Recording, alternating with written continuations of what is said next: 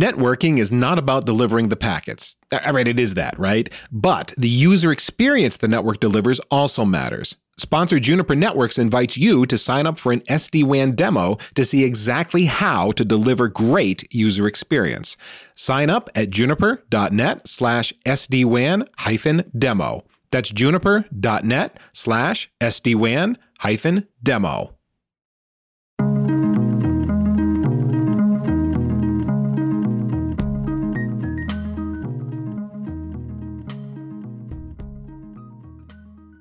Welcome to the IPv6 Buzz podcast, where we dare to dive into the 128 bit address space wormhole. Quick reminder there are sponsorship opportunities available for IPv6 Buzz and all the other Packet Pusher podcast shows. So if you're interested, go to packetpushers.net slash sponsorship. You can get all the details.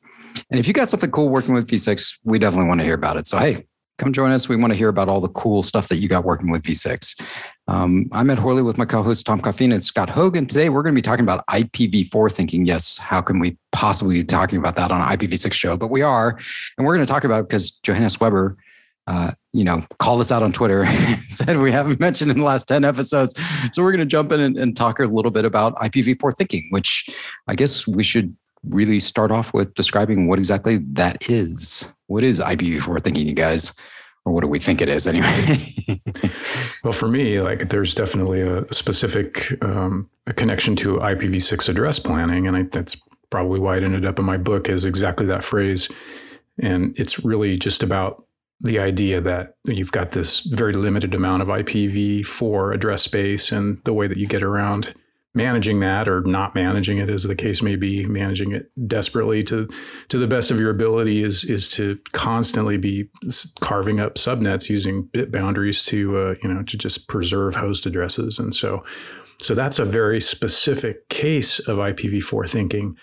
But I was kind of excited when when we talked about doing this as a show because it it, it made me realize like immediately there's a number of other cases of IPv4 thinking that impact IPv6 and kind of get me out of my IPv6 address planning bubble. Um, so with that out of the way, maybe we can pivot to one of the other IPv IPv4 thinking instances.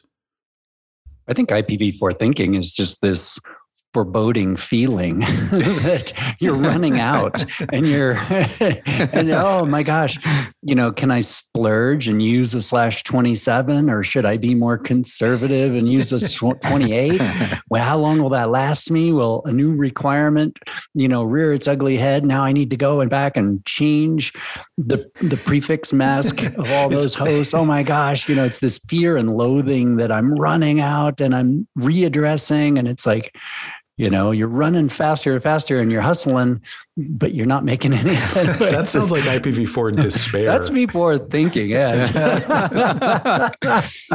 Yeah I, I, have a similar sentiment to scott because I, I, think one of the things the, the greatest fear factor that you have as a network engineer is that you know you set up all this nice you know sort of bit math and you've gone through all this stuff and then all your host os folks set up like the totally wrong subnet mask and like just completely and you end up with like resources in the wrong network with the wrong VLAN tag, like, and everything's just crumbling before you as your wonderful design goes out the window and you have to do like horrible, like, oh, I'm going to have to supernet this thing and waste a bunch of address space that I originally allocated for some other purpose because, well, they just put the wrong subnet in and they're not willing to go back and change it. That's right. You know, yeah, I think we've all, like I think we we've all been there, right? Yeah. yeah, I'm on like the fifth slash twenty eight, and what's the network number and what's the broadcast number and like, or they come the back to you number like, and oh I got to create a mask, a reverse mask for this. Uh, what? yeah, yeah, and then you get the finally get to the conversation where they come back to you and say like, you know what, we need twice as many resources as what we originally told you, and you're like, hmm okay. All right. What do you what do you do at that point? Do you just like say forget it and turn everything to you know and just open it open it back up? But if you already signed resources then you tell them have to do an address change or do you just say forget it all and do nat inside of nat inside of nat inside of nat i guess maybe. I think you just rely a lot on proxyarp to just sort out the masks that are incorrect. You know for hosts that have incorrect masks you just i hope proxyarp will just somehow find the mac address. And it, it usually does. After all these years of and that i guess that's a special case that i wanted to bring up about ipv4 thinking that and this is something that uh, you know way back in the day when when I first started playing around with it, it, it was always you know it was like back in the days of IPv6 brokenness before Happy Eyeballs when you had hosts that thought they were connected to the V6 internet and then just couldn't get anywhere and sat there timing out trying to use IPv6 before falling back to IPv4 and I was like, well, there's IPv6 brokenness. IPv6 is broken. It's like, yeah, but we never talk about all the ways and ProxyARP is the exception here, all the ways in which IPv4 is broken in in its deployment. you know, it's right. just like the technical debt of all the ways that we've worked around IPv4 being broken, and that's setting aside just the address supply problem and you know having to rely on NAT. Mm-hmm. Um, we, you know, so in a way, that's kind of like a, a sort of uh, a, an un, unfairly optimistic view of IPv4 that comes out of that. It's like, well, I don't have all these problems with IPv4. Well, you sure do have a lot of problems with IPv4. You've just forgotten what they are because somebody else has solved it for you, you know, temporarily that, you know, turned into a permanent fix, et cetera. So I don't know, a special case of IPv4 thinking, perhaps. Yeah. Yeah. I think I think there was a lot of I think a lot of V4 thinking comes along with the fact of living with the limitations of V4. I think to, to me that maybe is the crux of it is that mm-hmm it's the choice of living within that constraint and it's very hard to to escape outside of that framing. What i what i consider it sort of framing v4 thinking is framing right of of of the topic of of networking versus the topic of networking framing and v4 is just a subset of that bigger discussion and v6 should be in there as, a, as an additional sort of uh, component uh, with other protocols too in consideration but I, I think that's the sort of maybe the definition is that you're stuck in that V4, you know, wall garden of of what's available to you, what tools are available to you, what uh, capabilities are available to you, what innovations available to you, and and that's what the trap is around V4 thinking. Yeah.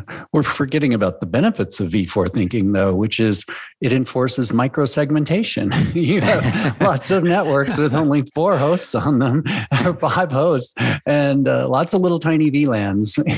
yeah. Well, I mean, the, the the other side of that is that you're also wasting a network and a and a broadcast address every single time, with a few exceptions, obviously, for the slash 31 side of it, or for those that support it. But yeah, you know, I mean, you do you do pay a penalty, even though even though V4 is desperately trying to you know retain addresses. Suddenly, you know network and broadcast is still a thing and so you're you're still actually you know wasting a certain amount of address space regardless of what you're doing right? Yeah. The difficulty is you end up with lots of places in your network that might have overlapping address space. And so we've talked about how you know v4 addresses end up just being locally significant within that bubble within right. that NAT bubble. And then in the next NAT bubble next to it there's overlap. Mm-hmm. and if you're in a security team and you're in a forensics team and you're like, oh, I just got an alert on my security information event management system for 10.1.1.1. Where is that? what, what, system just got hacked? Right. I don't know because we have five of those. if you're lucky, right? If you're lucky, you only have that. Yeah. Well, let's pivot. Let's talk about that because because that's a good, really great point about how V4 thinking maybe hurts your design, your architecture, your organization itself. Like, what, what do we think is actually you know what do, what do we think are those you know painful learned lessons about v4 thinking that might actually be detrimental? Well i think there's a there's a, a litmus test you can kind of use as, as an architect if you're, you're dipping your toe in the water of ipv6 or you know even if you've been doing it a while. In terms of your architecture and your design a way to sort of test for v4 thinking if you're if you've fallen victim to it and you're not really even aware that you have is are you are you still considering host address consumption? You know, right? So we talk about this. Right. There's there's always that that phrase that pops up related to IPv4 addresses, IPv4 address efficiency, and that's always you know IPv4 efficiency is like tied back to how many host addresses am I consuming. So then with IPv6, you know, we always throw that out there when we're talking to new, you know folks that are new to it. Are you concerned about IPv6 host address exhaustion? If you are, then um, you know, we need to do a sanity check for you because, and that's involving any number of those those Horley math exercises where we walk you through how just impossible it is to, you know, even conceive of the amount of host addresses that you have and you know, a single slash 64 subnet, you know, 10 million addresses a second for, you know, run out in 58,000 years, that type of thing. Right. So, so maybe that's a good place to start for your own assessment. You know, it's like if I, if, and and there's a lot of anxiety around this, and it's just programmed into us by years and years of of having to work with IPv4 and, and get by with it, as we've been talking about for for the rest of this podcast so far. Uh, you know, so are, am I thinking about host address consumption with v6? And if I am, then that's IPv4 thinking. I may be thinking about IPv6, but I'm falling victim to IPv4 thinking, and it's going to negatively impact my design. I should be thinking instead about IPv6 prefix consumption, the number of prefixes that I'm using or assigning somewhere. I interrupt the crew doing their noble 128 bit work for a word from sponsor, Juniper Networks. The, the, pitch is this, and it's really straightforward. Juniper wants to put a better SD WAN solution onto your network, and they've put together something really interesting, and they want you to check it out by visiting juniper.net slash SD-WAN hyphen demo. Maybe you've got SD WAN in house already. and That's fair enough. But ask yourself this question How capable is your SD WAN? Is the SD WAN you're running now delivering fine tuned SLAs tied to different applications and even individual users? Is it scaling as large as you need it to as you look ahead? How's your visibility into what's really going on? When something is broken in the SD WAN fabric, how hard is it to figure out what's really going on and resolve the issue? Can you confidently report what the user experience is for all of the applications running over the SD WAN? Now, speaking of experience, Juniper believes that user experience is more important than metrics like uh, uptime. I mean, uptime is important, right? But experience more so. Juniper SD WAN, driven by Mist AI, provides superior user experience with a session oriented architecture that can reduce latency by as much as 60%. Juniper users notice improvements to application performance. They have perfectly smooth, uninterrupted voice and video calls. Juniper SD WAN claims infrastructure cost savings as well. How? Juniper is delivering tunnelless SD WAN, which is real. I am familiar with this tech, and that means you don't need a huge head end box to do a bunch of tunnel terminations. Juniper claims up to a 75% reduction in your head end infrastructure spend and up to a 50% reduction in bandwidth costs. Now, maybe you didn't even know that Juniper offered an SD WAN solution. Look, the solution is worth adding to your research list. And the easiest way to get that research done, juniper.net slash SD-WAN hyphen demo. That's juniper.net slash SD-WAN hyphen demo. And if you sign up, tell them you heard about it on IPv6 Buzz, part of the Packet Pushers podcast network. And now, back to saving the world with IPv6. Is there any other design or architecture, you know, negative impacts on the V4 side that we really think stand out? I mean, there's, I, I think, at least the one for me that jumps out is is the lack of sort of you're, you're cutting yourself off from the flexibility of of sort of decoupling the logic of a resource or a service that you want to provide mm-hmm. from the addressing schema itself, right?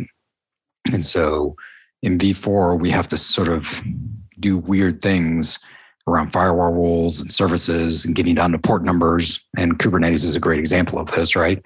Kubernetes deployments has to hide everything behind that because they're trying to deploy as many IP addresses behind that instance for running as many container workloads as possible to run as many services as possible. And then they have to come up with a whole nother abstraction for service quote unquote discovery because they're hidden behind an app service. And so they need a specific way to be able to publish service reachability all because we're reusing v4 address space over and over and over again to expose services. And I feel mm-hmm. like this hurts the design and the fundamental architecture of trying to deploy large scale uh, services like that. I don't know mm-hmm. if, if there's similar sorts of arguments around the security side, Scott, around saying like you lock yourself into certain security models because of v4 thinking.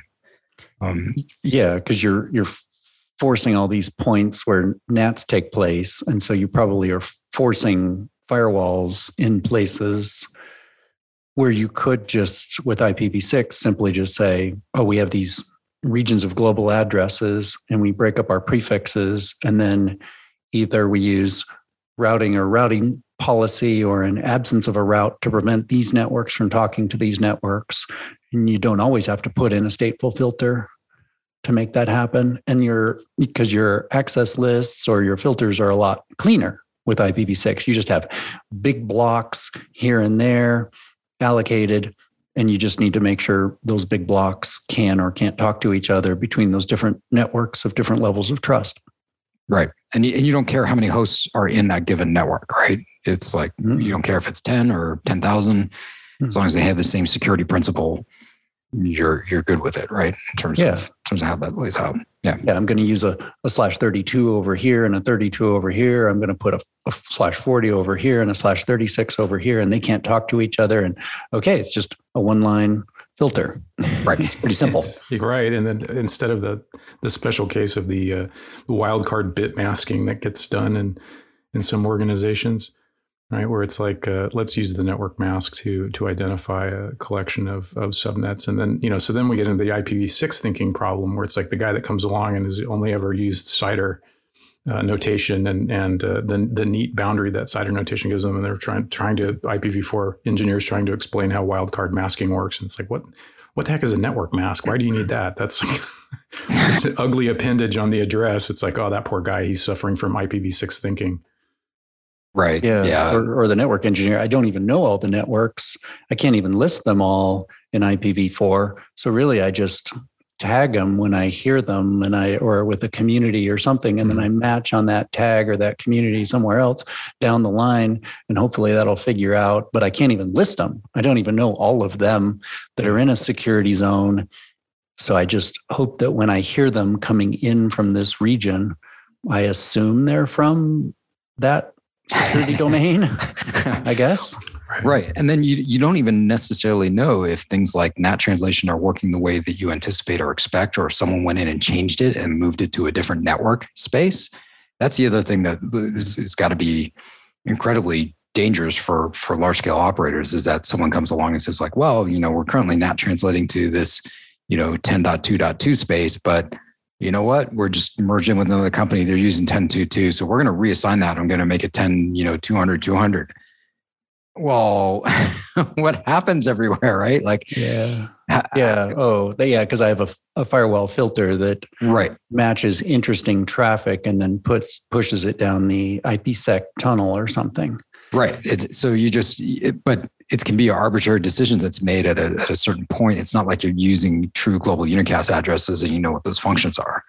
So i think that's one of the other challenges that goes along with it and i guess that could be true in v6 too but i i, I think it would be less common to like there's no reason to readdress in v6 with a global unicast unless you're you know really doing something maybe strange or or serving a particular function that you're trying to trying to do something? exactly, and that's really I think where we're trying to get to the the whole notion of of IPv4 thinking and why it has to be sort of broken down and metabolized and eliminated uh, is is we, we're not used to thinking about having you know unambiguous, non-overlapping address space to use operationally and and that that how many problems that ends up solving it's like i think we're you know just entering that phase where we're beginning to solve problems with the the reality of that expanded address you know non-overlapping address space.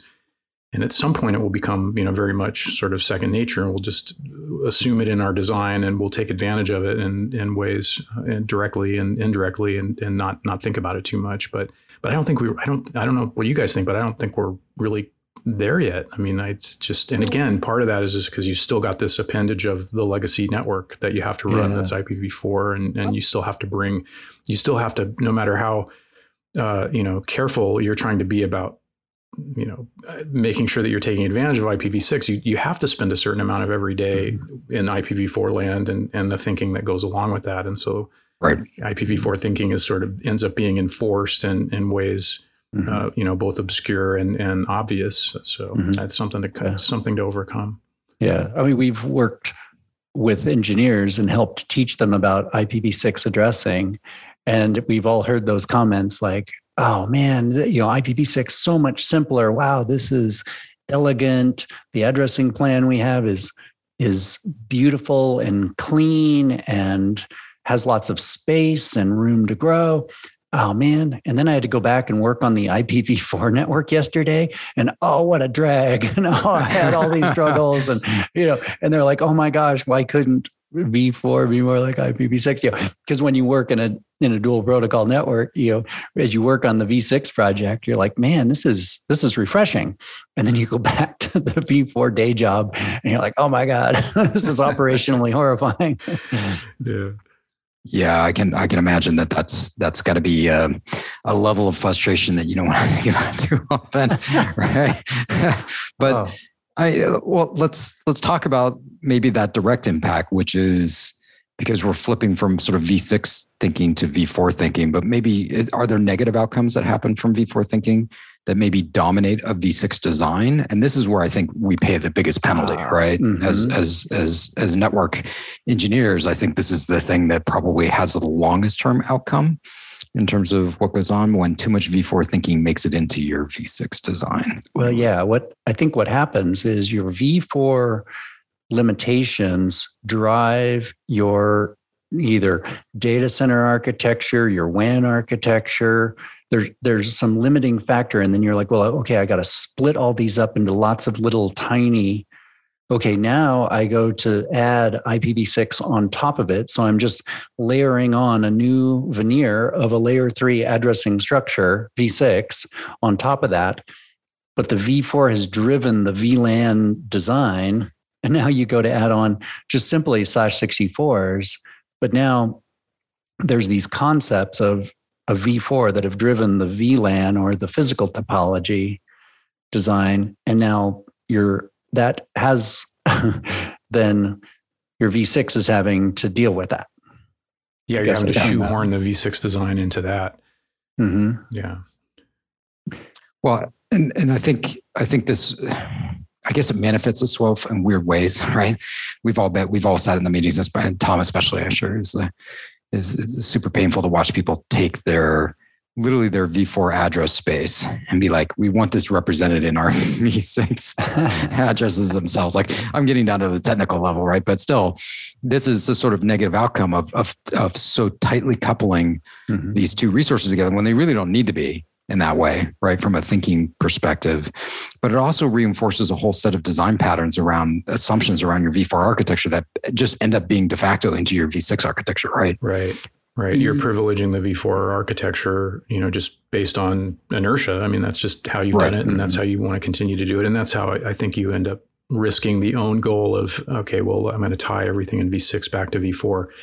And that's, you know, we mentioned at the outset, or I mentioned at the outset, the, the specific technical case of V4 thinking of being concerned about host address consumption versus thinking about, you know, in V4 versus thinking about prefix consumption in V6 and why, you know, we just don't care about host address consumption in V6. Mm-hmm. But you bring up that that critically important blunder in network design where I'm going to tie everything that I'm doing in, in V4 into whatever I deploy with V6. Mm-hmm. And boy, that is that is sort of the mother of all mistakes where V4 yeah. thinking is concerned because it's just like, you know, why are you consigning the future of your network to, you know, a design that's driven by the legacy protocol and the protocol that that will go away. I mean, it's not, you know, it's not happening next week, but where we're trying to get to and, you know, the, the look at the the federal government leading the charge in terms of setting the mandate to go IPv6 only, you know, we'll get there and then then you've got this vestigial network design that's very much based on what worked in v4 and so we shoehorned everything v6 into it and Mm-hmm. You know, the, the, what a total missed opportunity on multiple you know levels, administrative, operationally, architecturally, et cetera. Yeah, right. An, an example of this is, oh, I have my data VLAN 192.168.100 dot something slash 24. And then I have my voice VLAN 192.168.110 dot right. something slash right. 24 and it's VLAN 100 and it's VLAN 110 and the network engineer knows oh 100 and 110 and that's ingrained in their mind and so then when you want them to think about think creatively about an IPv6 addressing plan they're like well it's it's 100 and 110 that's what right. comes to mind when they think about these points in their topology that have a function. And so they just can't break away from 100 and 110, which are decimal numbers. Mm-hmm. Right. Yeah. I think that's a, I think both your points are, are really relevant in terms of like where you fall down. And, and I think this is particularly acute when you're using RFC 1918 address space. If you're, you know, most enterprise organizations, you're probably making use of RFC 1918. The, and, and so embedding that information in your V6 design just becomes so problematic.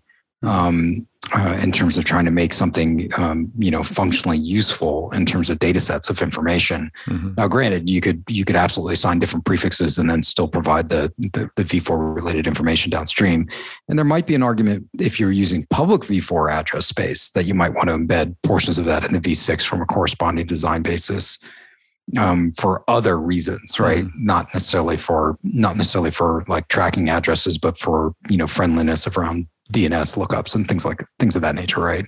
Mm-hmm. Then it, you get down the whole rat hole of like how do you express the address, right? And like, yeah. you know, there's there's just other things that go along with it, and I think it's very problematic. And I think it it also lends itself to both your being constrained from a security design model, being constrained from um, uh, a thought process about how logical entities should be broken up, uh, underlays, overlays. Like there's all sorts of design architecture issues that you're just immediately constrain yourself to the way V4 would do it, including the size and bound of a network. And I think that's really important to think. Well, in V4, if I can only the only network size that we ever allocated was up to a slash 22 as the largest, or you know whatever uh, that it would be, or slash 21 or slash 20. Well, that's just not the same constraint that exists in V6 at all, right? Mm-hmm. So, right. why are you artificially trying to set some sort of boundary domain about how that size network should should function or operate, right? Mm-hmm. Yeah. yeah, and and so. you really, and that's at the core of all of this, right? I mean, this is you. You just have to constantly test yourself to make sure that you're not limiting your design based on you know ideas that you've dragged with you from IPv4. That's the I think the essence of IPv4 thinking when it comes down to it.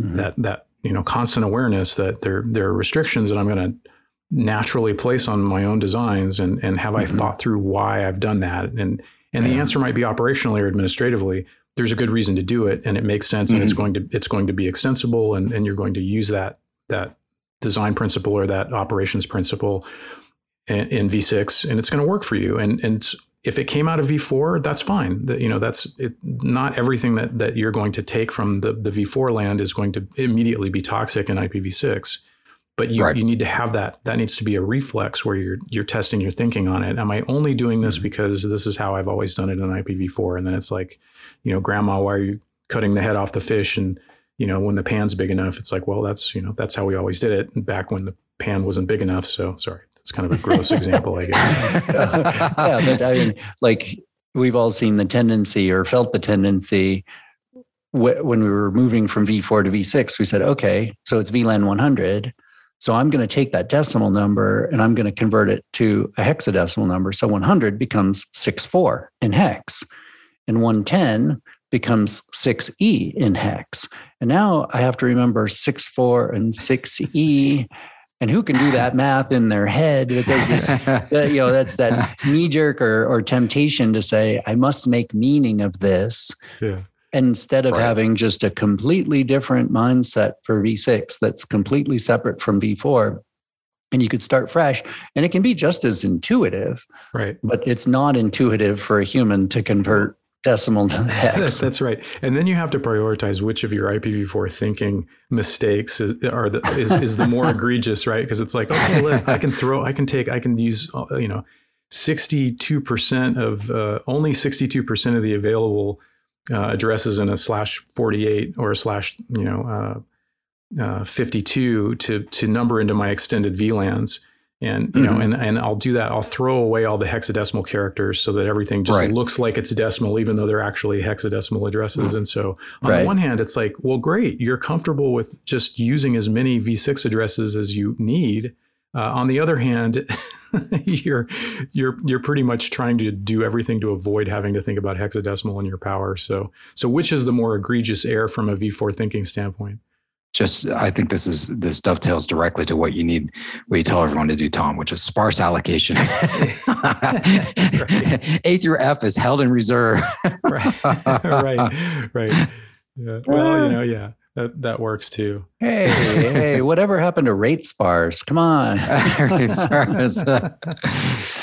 well, I I, th- I think this is one of those funny things where it comes down to like uh, you know if you're scripting, and maybe this is a point that we need to talk about. Uh, you know where who needs to actively avoid v v4 thinking. If you're scripting and you're not using the Python libraries to fix up your addresses, moving from v4 to v6, you might be in for a whole set of surprises about, about your configuration deployment and what works and what doesn't.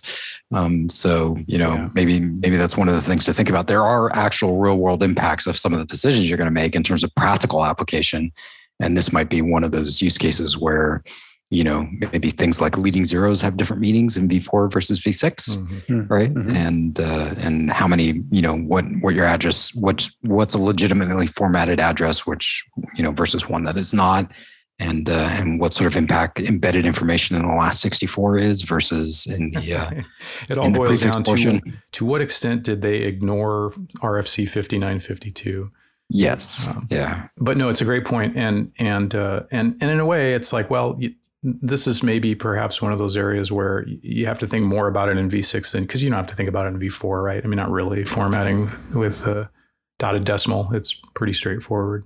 Yeah. Um, with all the rules related to compression, concatenation, and V6 addressing, then yeah, you, something you definitely have to pay attention to. Well, that, no, no one gets the opportunity to use zero compression in V4. Although now with Cloudflare, thankfully, you can you can ping 1.1 and it will work. you get the 1.0.0.1. It actually, you know, the zero compression works for you there. But how often do we have we'll two zeros? Ahead, we'll go ahead and pause while you do that at home. I, can, I, can, I, can, hear the heads exploding all over the. Uh... While they're doing that, they could ping 2600 colon colon and right. see what happens.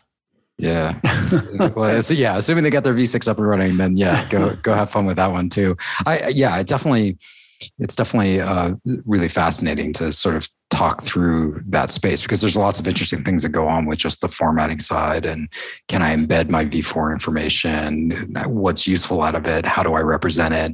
So i think there's a lot of things that just um, you know the v4 thinking is going to impact how you operate uh, your your v6 network and you know and what what's good and useful information and how's it being stored and is it being stored in a regular way that makes sense. So yeah it's definitely important stuff to sort of sort of think your way through which maybe gets to the bigger discussion of like this obviously impacts a lot more than just network operators right? Uh, the network team clearly needs to think about it from a design and architecture standpoint but you know if you're a security person or if you're a systems person or if you're a you know you're in there dealing with logging and, and monitoring, this this stuff's going to impact you. You know, in terms of in terms of sort of where V4 thinking might impact um, uh, the output of, of useful information in the system that you're that you're actually operating, right? Mm-hmm. Yeah, like forensic security analysis or even help desk. Like, mm-hmm. hey, I want to screen share to help you, you know, user troubleshoot your problem what's what's your address oh it's 192.168.1.2 oh i can't screen share with you for some reason. Right right. Yeah that's exactly right. And and i think we do get trapped by this. And so this is one of the unfortunate pitfalls if we're not thinking carefully around that. So I don't know what's what's what's our tips, what's our advice because I, I, think that's what most of the listeners are going to. Like, "That's great. Okay, you told us what the problem space is. Tell us how to get out of it." Right. Uh, well, I'll put my uh, IPv6 address planning hat on again, and and the, the two that we mentioned related to you know don't make the mistake of of of over considering host address consumption on the v6 side. I would argue you shouldn't be considering it really at all be thinking in terms of prefix consumption instead.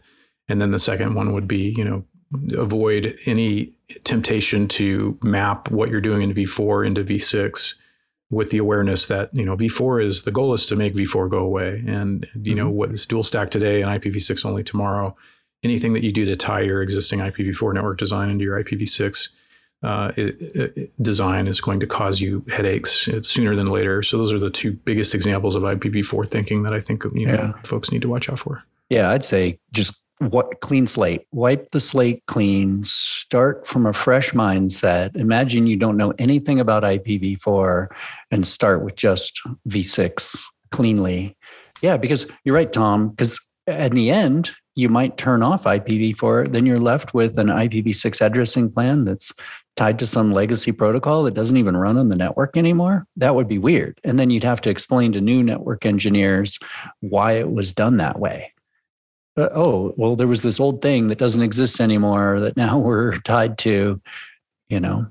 That would be it's bad. all those old IPX names still hanging around in your network. I was just going to say that NSAP. I mapped yes. my NSAP addresses into my IPv, IPv4 addresses. So here we are. Yeah. Yeah. Well, I, I think the other thing that's super helpful for folks is it also uh, V4 thinking is going to limit how you think about your overall IPv4 or IPv6 allocation plan. And um, so I'm going to call Tom out for missing this one on on his uh, v, his address planning thinking hat. Boo, boo, so, right. but the big picture is the reality is is that I think people aren't being expansive in terms of thinking about what they need to and how they can actually use V6 addressing and, and the address space. Yeah. And and that's a that's a great detriment. And there's a lot to learn there. And probably a whole episode that we can do just about talking about that sort of concept. So maybe we parking lot that one and and uh, and now we have a future episode to do. Woohoo! One more. But but No, I you're think absolutely I- right, Ed, and, and and shame on me for neglecting that. That's that's the implication of of you know moving away from thinking about host address consumption and thinking in terms of consuming prefixes. That that directly impacts the size of allocation that you should be asking for, because when it comes Hmm. time to think about how many pre- prefixes you need, again, the, the goal is about taking advantage of the space that's available, the prefix space that's available, and and not constraining your design based on being worried about over consuming prefixes.